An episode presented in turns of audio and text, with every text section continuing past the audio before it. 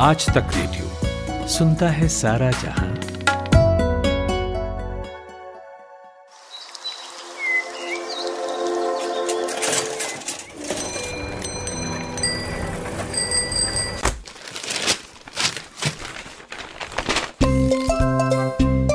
आज के अखबार। आज के अखबार।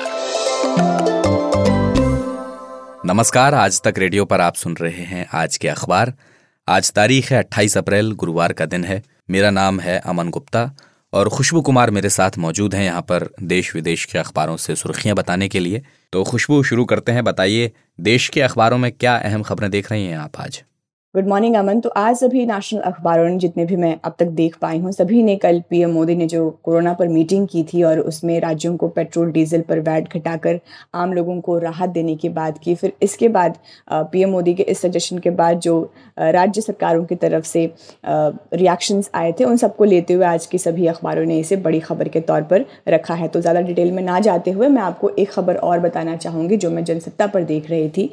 हेडलाइन है कि ईंधन महँगा होने से भारत में बढ़ी महँगाई आईएमएफ तो इंटरनेशनल मॉनेटरी फंड ने आ, कहा है कि यूक्रेन रूस युद्ध की वजह से जो तेल की कीमतों में तेज़ी हुई उसी के चलते भारत में महँगाई बढ़ी है। फिर उन्होंने कुछ सजेशंस भी दिए हैं कि कैसे इसको कम किया जा सकता है। सबसे पहले तो उन्होंने कहा कि मौद्रिक सख्ती की ज़रूरी है। इसके अलावा जो स्ट्रक्चरल कमज़ोरियाँ हैं उनको दूर करके आ, इसमें सुधार किया जा सकता है। तो ये भी एक खबर है अमन, जो आज प्रमुखता से ली गई है सभी अखबारों में।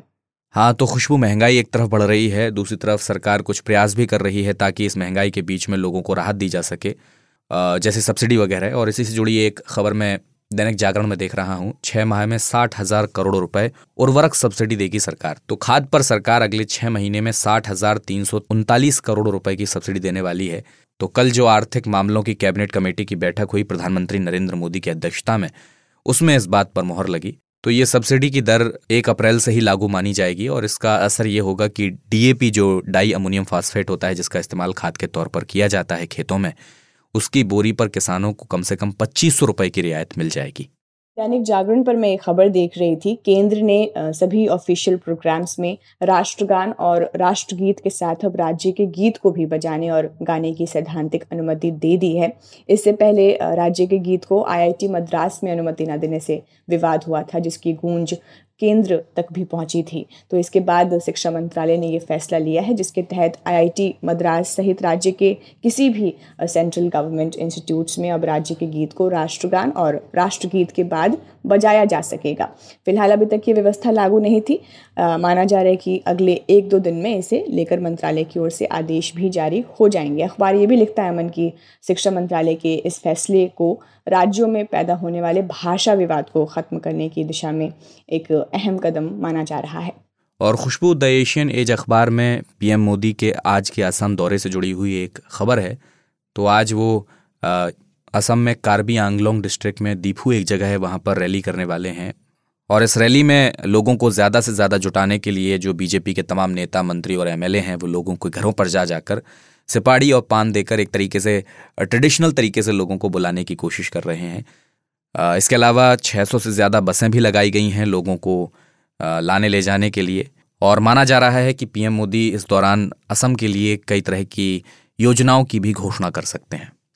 कोविड से जुड़ी एक खबर आपको मैं भास्कर से बताना चाहूँगी। भारत सरकार कोविड 19 वैक्सीन की दूसरी और बूस्टर डोज के बीच का अंतराल नौ महीने से घटाकर छः महीने कर सकती है। तो ऑफिशियल सोर्सेज की तरफ़ से ये जानकारी मिली है और जो देश में कोविड के बढ़ते मामले हैं, उनको देखते हुए सरकार इस तरह का फैसला ले सकती है। हिंदुस्तान पर मैं एक खबर और देख रही थी, कोविड से ही जुड़ी हुई, कि एनसीआर में संक्रमण की तेज़ रफ्तार ने चिंता बढ़ाई। बाकी और कई राज्य हैं जहाँ पर संक्रमण बढ़ रहा है, जैसे उत्तराखंड है, दिल्ली है, महाराष्ट्र है, पश्चिम बंगाल है, केरल है तो इन सूबों में सख्ती भी बढ़ाई बढ़ाई गई है, जैसे उत्तराखंड में आने वाले हर शख्स की कोरोना जाँच की जा रही है।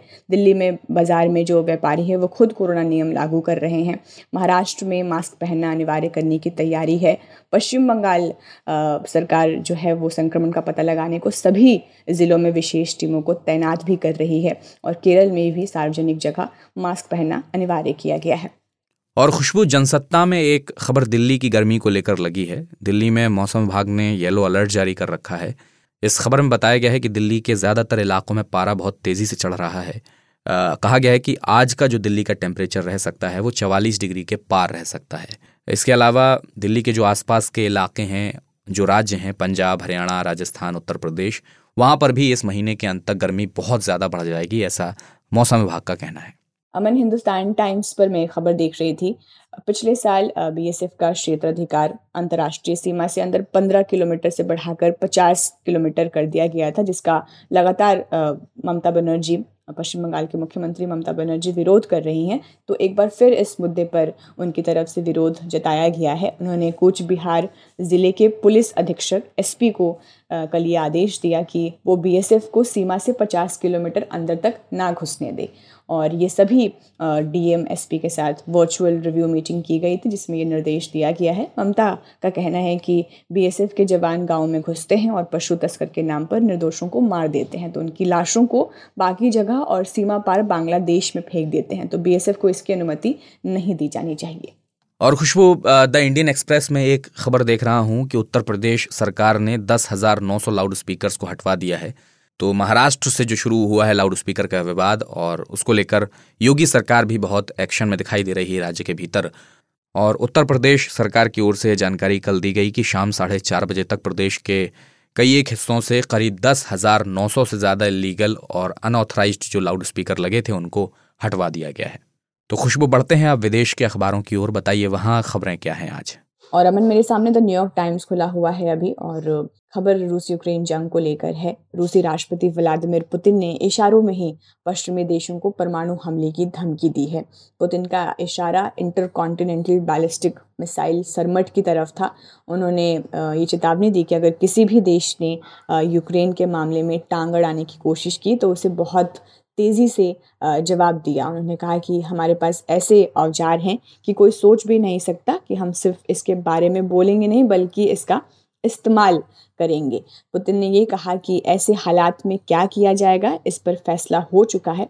हालाँकि उन्होंने इस बारे में अपना ब्यौरा नहीं दिया है, लेकिन अखबार जो वेबसाइट में देख रही हूँ, इसमें यह है कि उन्होंने परमाणु हमले की चेतावनी दी है। अमन, में गार्डियन देख रही थी। म्यांमार की अदालत ने कल देश की पूर्व नेता आंग सान सूकी को भ्रष्टाचार के एक मामले में दोषी करार दिया है और पाँच साल जेल की सज़ा सुनाई है। और वैसे सूकी के खिलाफ भ्रष्टाचार के कई मामले हैं। ये पहला मामला है जिसमें उन्हें सज़ा सुनाई गई है। समर्थकों ने इस पर विरोध भी जताया है। उन्होंने कहा है कि तख्ता पलट कर सत्ता पर काबिज सेना सूकी को राजनीति में जो एक्टिव रोल है, उससे दूर रखना चाहती है। एक बात और भी यहाँ पर मैं देख रही थी कि जैसे कि मैंने बताया कि सूकी भ्रष्टाचार में दस और भी मामलों का सामना कर रही हैं तो अगर इन मामलों में भी वह दोषी करार दी जाती हैं तो उन्हें कुल सौ साल से भी ज़्यादा की सज़ा हो सकती है। बीबीसी के वेब पोर्टल पर मैं एक खबर देख रही थी, अमन। फिनलैंड के यूरोप मामलों की मंत्री हैं। उन्होंने बीबीसी से बातचीत की है और फिनलैंड के नेटो में शामिल होने या ना होने पर अपनी प्रतिक्रिया दी है, क्योंकि फिनलैंड लंबे समय से मिलिट्री न्यूट्रलिटी का रुख अपनाता आया है और ये नेटो का सदस्य भी नहीं है, लेकिन जब यूक्रेन पर रूस का हमला हुआ, उसके बाद से अपने पुराने रुख पर विचार भी कर रहा है तो फिनलैंड की ये यूरोप मामलों की मंत्री का कहना है कि सब कुछ अगर पहले से व्यवस्थित हो तो इसमें शामिल हुआ जा सकता था, लेकिन अभी इस पर बहस चल रही है। जब उनसे ये भी पूछा गया कि क्या ऐसा करने से रूस से तनाव बढ़ सकता है तो उन्होंने ये कहा कि हम कहाँ तक जा सकते हैं, इस पर सतर्क रहने की ज़रूरत है, हम इस बारे में खुद फैसला करेंगे। बहुत बहुत शुक्रिया, खुशबू। कमाते हैं लेकिन बचा नहीं पाते। बचाते हैं तो उससे कमा नहीं पाते। शेयर की चाल, निवेश का हाल। बाज़ार का तमाशा, इकोनॉमी की भाषा, बॉन्ड, बीमा, सोना, चांदी, सबकी होती है बात। बचाते रहो नारे के साथ।